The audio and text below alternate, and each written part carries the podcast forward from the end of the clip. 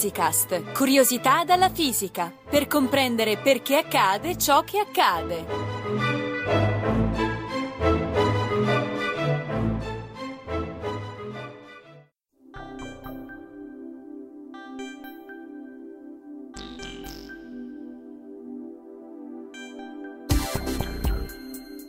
Recente, per un giorno, la fisica moderna l'ha fatta da protagonista sulla prima pagina di tutti i giornali, con l'annuncio della prima osservazione diretta delle ormai famose onde gravitazionali, ipotizzate da Albert Einstein ben cento anni fa. Ma che cosa sono queste onde? E perché ci è voluto così tanto tempo per osservarle? Abbiamo chiesto spiegazioni a Gianluca Licausi dell'Istituto Nazionale di Astrofisica. Ciao Gianluca! Ciao Chiara! Che roba incredibile! Sono passati appena due anni da quando la fisica si è guadagnata le prime pagine dei giornali per la scoperta del bosone di Higgs e adesso è salita di nuovo alla ribalta con questo annuncio sulle onde gravitazionali. Non è certo una cosa da tutti i giorni che la fisica sia in prima pagina, ma dimmi, anche questa volta è davvero così importante? Altro che è importantissima, perché anche questa volta si tratta di una conferma sperimentale che attendevamo da molto tempo da quando cioè Albert Einstein predisse per via teorica l'esistenza delle onde gravitazionali, ben cento anni fa. E proprio come il bosone di Higgs era il tassello mancante per confermare la teoria delle particelle elementari, le onde gravitazionali erano il tassello mancante nella conferma sperimentale della relatività generale. L'importanza dell'annuncio sta nel fatto che, per la prima volta, queste onde sono state misurate direttamente, mentre la scoperta indiretta della loro esistenza era già avvenuta negli anni 70, ad opera degli astronomi Hals e Taylor, che osservarono come l'orbita di una coppia di stelle che ruotavano l'una intorno all'altra si fosse rimpicciolita nel corso degli anni, poiché il sistema perdeva energia precisamente al ritmo previsto dalla relatività di Einstein per l'emissione di onde gravitazionali. E come mai è così importante che la relatività generale sia confermata? Beh, è assodato che è importante che qualunque teoria fisica sia confermata dagli esperimenti, l'importanza della relatività sta nel fatto che da sola spiega metà di tutta la nostra conoscenza fisica sull'universo, mentre l'altra metà è spiegata dalla meccanica quantistica. Caspita, ma allora vuol dire che adesso sappiamo tutto dell'universo, visto che abbiamo completato le due metà della torta, la quantistica e la relatività? Beh, non tutto. Okay. Ci sono ancora molte previsioni da confermare. Ma okay. di certo aver osservato in maniera diretta le onde gravitazionali è stato un passo fondamentale, soprattutto perché da adesso le possiamo utilizzare per aiutarci a chiarire gli altri tasselli del puzzle, come per esempio i buchi neri, che infatti proprio in questa occasione sono stati anch'essi osservati direttamente per la prima volta, mm-hmm. anch'essi a cento anni da quando ne fu ipotizzata l'esistenza. Sì, sì, di quelli me ne hai parlato in un'altra puntata, me ne ricordo. I buchi neri sono il classico esempio di oggetti che non puoi osservare con i telescopi, per il semplice motivo che sono neri, cioè non emettono luce. Per farti comprendere l'enorme vantaggio che si ha nell'osservare le onde gravitazionali, mm-hmm. posso usare un paragone molto pertinente. È come se finora fossimo stati sordi fin dalla nascita. Mm. E per questo abbiamo potuto conoscere solo ciò che vedevamo con i nostri occhi, cioè per mezzo della luce. E come un sordo sa che esiste la musica sì. perché ne ha letto sui libri e ha visto spartiti e strumenti, ma non sa realmente che cosa sia, così noi sapevamo dell'esistenza di certi fenomeni, come ad esempio i buchi neri, ma non li avevamo mai visti. Perciò è come se improvvisamente fossimo in grado di ascoltare la musica, che da sordi non avremmo mai potuto percepire per quanto avessimo esercitato la nostra vista quindi l'osservazione delle onde gravitazionali ci ha aperto una nuova finestra sull'universo. Ma cosa potremmo mai scoprire di così nuovo? Beh, oltre ai buchi neri, uh-huh. le onde gravitazionali ci daranno informazioni sui lampi di raggi gamma, mm. sulle supernove, sui nuclei delle galassie e su altri fenomeni dell'universo inaccessibili alle sole onde elettromagnetiche. Wow.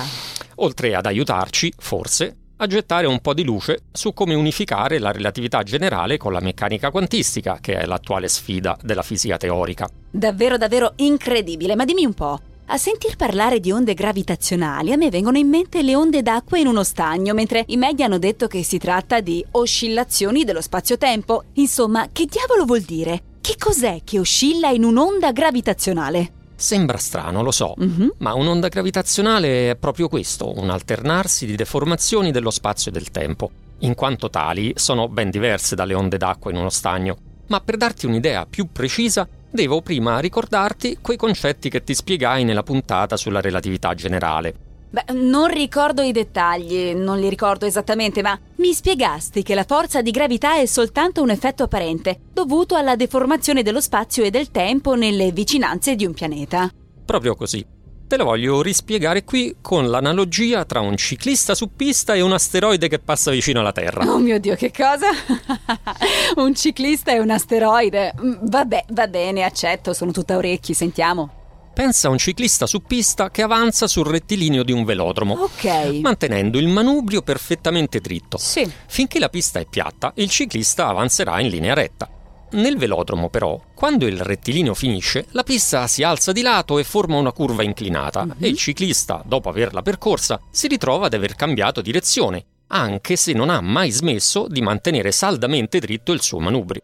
La traiettoria del ciclista, infatti, non cambia perché ha girato il manubrio, ma perché la bicicletta ha dovuto seguire la forma piegata della pista. Certo, fin qui ci sono.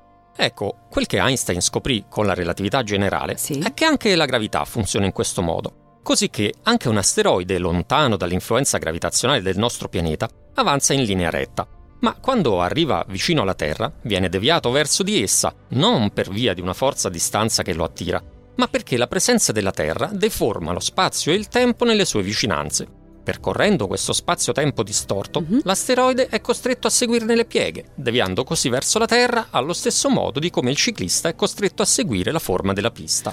Ok, ok, ok. Posso capire che se l'asteroide percorre uno spazio storto, la sua traiettoria si curverà da qualche parte come quella del ciclista, ma il tempo, che cosa c'entra il tempo? Perché parli di deformazioni dello spazio e del tempo e non solo dello spazio? Perché Einstein scoprì che il nostro universo è fatto proprio in questo modo. La presenza di materia deforma sia lo spazio sia il tempo, come se fossero un'unica entità che noi chiamiamo spazio-tempo. Sì, ok, ma che cosa vuol dire? Scusa, come fai a mettere insieme lo spazio con il tempo? Sono due cose completamente diverse.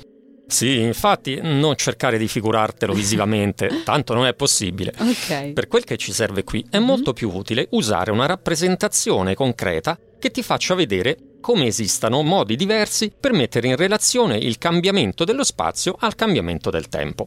Immaginiamo per far questo un diagramma in cui tracciamo la posizione di una pallina al passare del tempo Vabbè. e disegniamolo con l'asse del tempo in verticale e la posizione della pallina in orizzontale. Quindi in pratica se la pallina cambia posizione nel tempo vuol dire che sul grafico si sposta di lato e contemporaneamente verso l'alto, visto che il tempo scorre, no? Sì, e così traccia una linea curva oppure inclinata a Mhm. seconda di come si muove. Invece una pallina che non si muove per niente Sì. traccia una linea dritta, verticale, dato che la sua posizione non cambia, mentre il tempo invece passa. Mi segui? Certo che ti seguo. Perciò, se di palline ferme ne hai due, Mhm. invece che una sola, sul grafico avrai due tracce verticali, Ok. visto che la distanza tra le palline non cambia nel tempo. E fin qui mi sembra chiaro. Ora, quel che ci dice la relatività generale è che questa rappresentazione non è più valida se al posto di due palline ci metti due pianeti. Ah no? E com'è allora? Il motivo è che, in presenza di grandi quantità di materia, come le masse dei pianeti, il Sì. cambiamento dello spazio e quello del tempo si relazionano in un modo del tutto diverso da come abbiamo visto per le palline. Così diverso da non potersi più rappresentare su un foglio piatto. Beh, e allora come si fa? Si deve disegnare il grafico sopra una superficie curva come una palla.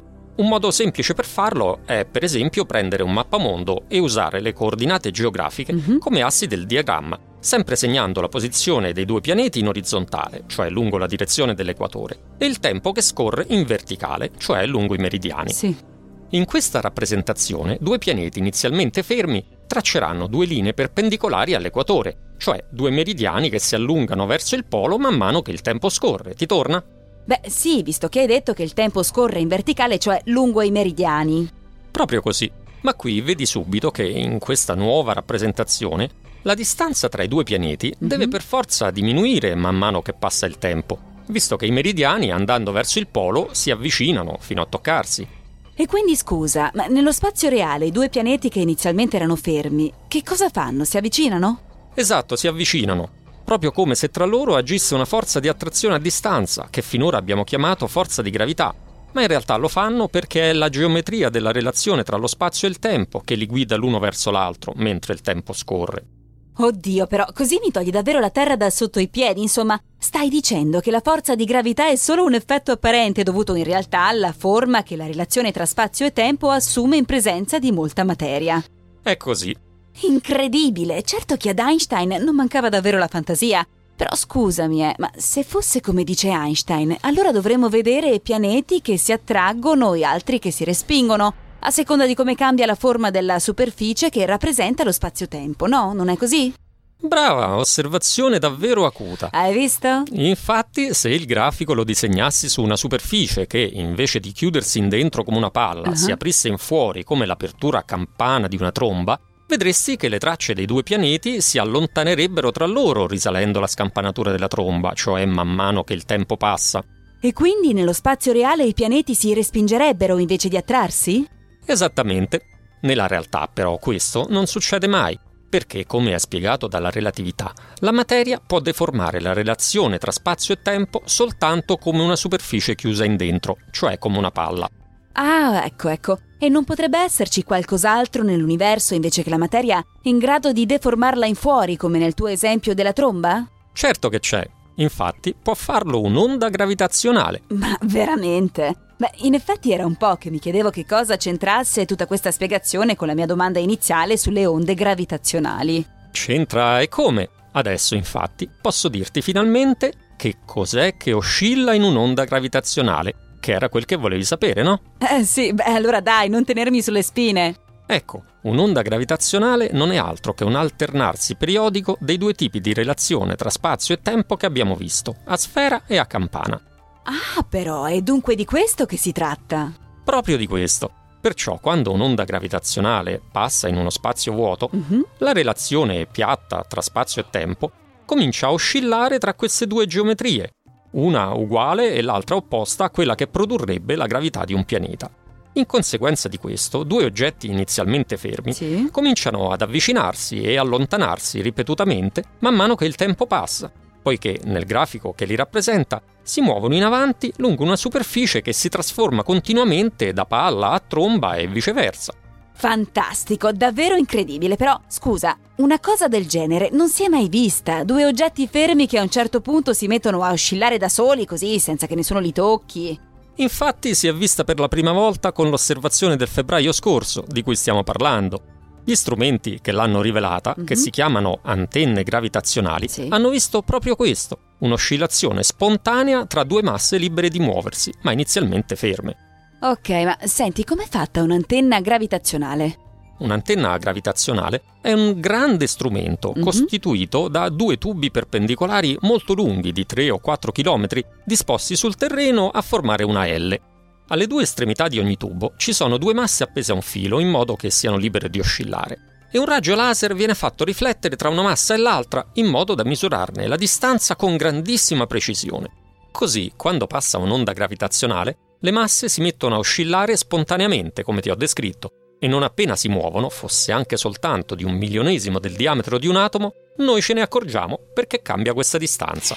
Ok, ok, ok, ecco come fa. Però scusa, ora che ci penso, se appendi qualcosa a un filo, è molto probabile che si metta a oscillare un pochino, no? Basta un alito di vento, una vibrazione qualsiasi o un'impercettibile scossa di terremoto, tanto più che mi parli di oscillazioni più piccole di un singolo atomo. Insomma, come fate a dire di avere visto un'onda gravitazionale e non qualche altra normalissima oscillazione? Sentiamo. Beh, innanzitutto di aliti di vento non ce ne sono, poiché dentro ai tubi viene fatto il vuoto spinto, e in quanto alle vibrazioni, le mhm. masse da osservare sono sorrette da speciali pendoli che filtrano qualsiasi disturbo. Ma soprattutto si sfruttano due caratteristiche speciali che hanno soltanto le oscillazioni delle onde gravitazionali. La prima è che le onde gravitazionali viaggiano sempre alla velocità della luce. Perciò se le oscillazioni che vedi è davvero un'onda gravitazionale, un'altra antenna posta un po' più in avanti lungo il cammino dell'onda dovrà osservare la stessa identica sequenza di oscillazioni esattamente dopo il tempo necessario ad andare da un'antenna all'altra alla velocità della luce. Che, se non sbaglio, è proprio quello che hanno detto in tv. Due antenne poste sulle due coste americane hanno visto lo stesso identico segnale con 7 millisecondi di differenza. Infatti, la seconda caratteristica speciale delle onde gravitazionali è che l'alternarsi delle due forme di relazione spazio-tempo è opposta per direzioni perpendicolari. Perciò nel momento in cui le due masse nel tubo est-ovest si avvicinano, quelle nel tubo nord-sud si allontanano e viceversa. In gergo, oscillazioni di questo tipo, cioè opposte per direzioni perpendicolari, si chiamano oscillazioni di quadrupolo. E le oscillazioni osservate a febbraio erano fatte proprio così, a ulteriore conferma che si è trattato davvero di un'onda gravitazionale. Ok, ok, ok, fammi ricapitolare un attimo però. Un'antenna gravitazionale è formata da due tubi di 4 km disposti sul terreno a forma di una L e ai due estremi di ogni tubo sono appese due masse libere di muoversi. Quando passa un'onda gravitazionale le masse si mettono a oscillare spontaneamente a causa della variazione alternata della relazione tra spazio e tempo prodotta dall'onda. Queste oscillazioni sono opposte nei due tubi perpendicolari e si ripetono perfettamente identiche se osservate da una seconda antenna dopo un preciso intervallo di tempo, giusto? Bravissima.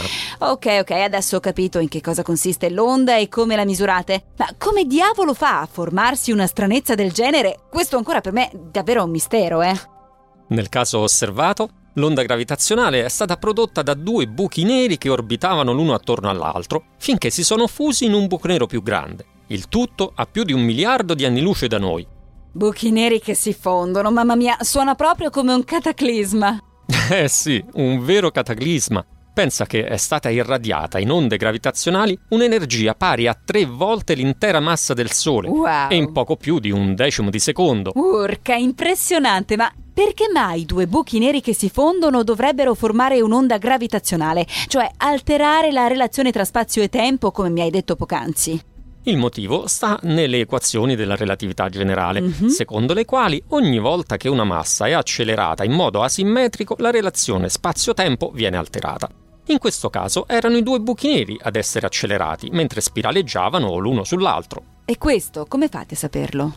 Dalla forma delle oscillazioni misurate. La sequenza di oscillazioni, infatti, è diversa a seconda che si tratti della coalescenza di buchi neri, dell'esplosione di una supernova o di altri fenomeni, e si può calcolare. Il segnale osservato a febbraio mostra precisamente la sequenza di oscillazioni che compete alla fusione di due buchi neri di circa 30 masse solari e distanti quasi un miliardo e mezzo di anni luce dalla Terra. Fantastico, davvero fantastico, ma perché ci è voluto così tanto a rivelare queste onde? Cento anni sono davvero tanti, eh? Se penso che cent'anni fa non c'erano ancora gli aerei.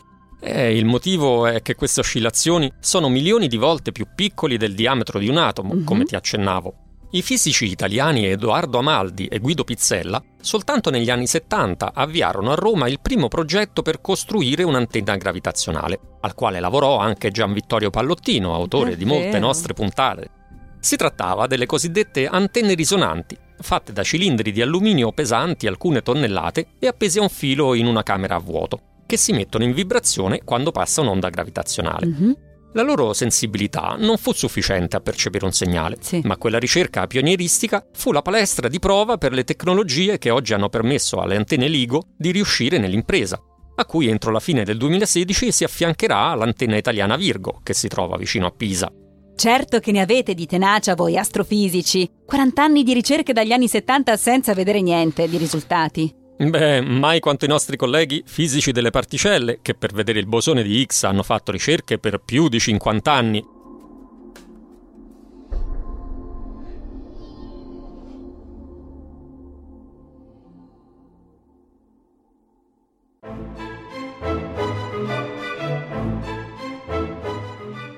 Physicast è un podcast in cui docenti universitari e ricercatori parlano di fisica con il linguaggio di tutti i giorni. Realizzato da Riccardo Faccini, Gianluca Licausi, Giovanni Mazzitelli e Giovanni Organtini, con la collaborazione di Chiara Piselli e Carlo Mancini, la regia di Antonella Bartoli ed Edoardo Massaro e il supporto dell'Associazione Frascati Scienze di Radio Sapienza. Tutte le puntate e altre informazioni sono consultabili su www.radioscienza.it slash physicast. Commenti e spunti su possibili argomenti di interesse sono per noi preziosi, dunque potete contattarci a fisicast-radioscienza.it.